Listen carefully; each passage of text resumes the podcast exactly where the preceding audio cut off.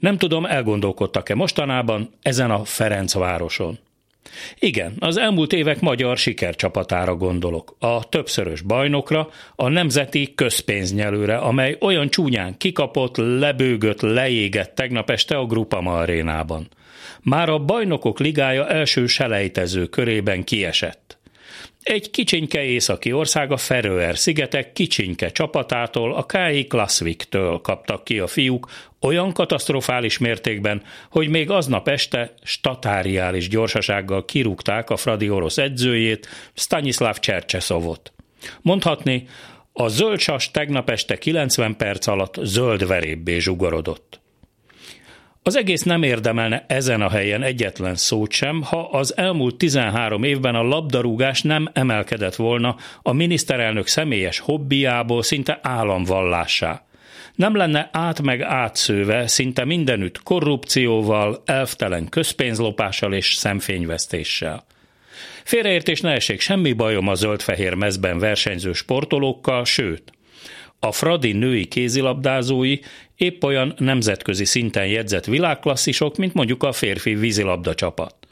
Csak hogy a Ferencvároshoz ömlő 10 milliárdos nagyságrendű támogatások alig, hanem 90%-át a foci csapat viszi el, a többiek a Restliből gazdálkodnak. Ha közgazdasági szemüvegen át nézem a tegnapi meccset, még rosszabb a helyzet.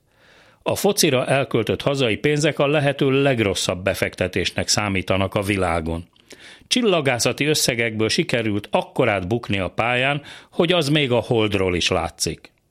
A játékosok piaci értékét tekintve a Klaxviknál éppen 20-szor többe kerülnek a fradisták, akik nagy mellénnyel jöttek és hatalmas zakóval távoztak nem Csercseszovnak kellett, vagy kellene távozni elsősorban a Ferencvárostól, hanem a több mint tíz éve regnáló elnöknek Kubatov Gábornak, aki egyben a Fidesz pártigazgatója is.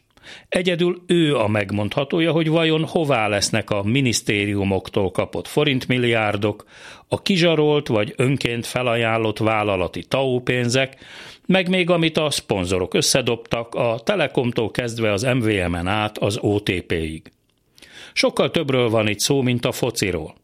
A Ferencváros köré szerveződő szélsőséges úgynevezett szurkolói csoportok, a kigyúrt kopaszok, a náci és nyilas tetoválásokkal kidekorált B-közép tagjai egyben nagyszerű szolgálatot tesznek a Fidesznek is. Akár a tévészékházat kell megostromolni, akár egy népszavazási kezdeményezést kell fizikai erővel és megfélemlítéssel megakadályozni a Nemzeti Választási Bizottságnál. Vagy éppen utcai zavargásokat kell kiprovokálni egy nemzeti ünnepen. Másként rohamosztagosoknak vagy pártszolgálatosoknak is lehetne nevezni őket. Labdarúgásban ugyan még mindig az európai középmezőny alján helyezkedünk el de a Ferencvárosi pad átfestésében már az élen járunk. Az esti gyors mikrofonjánál Hardi Mihály, a hírek után azonnal kezdünk.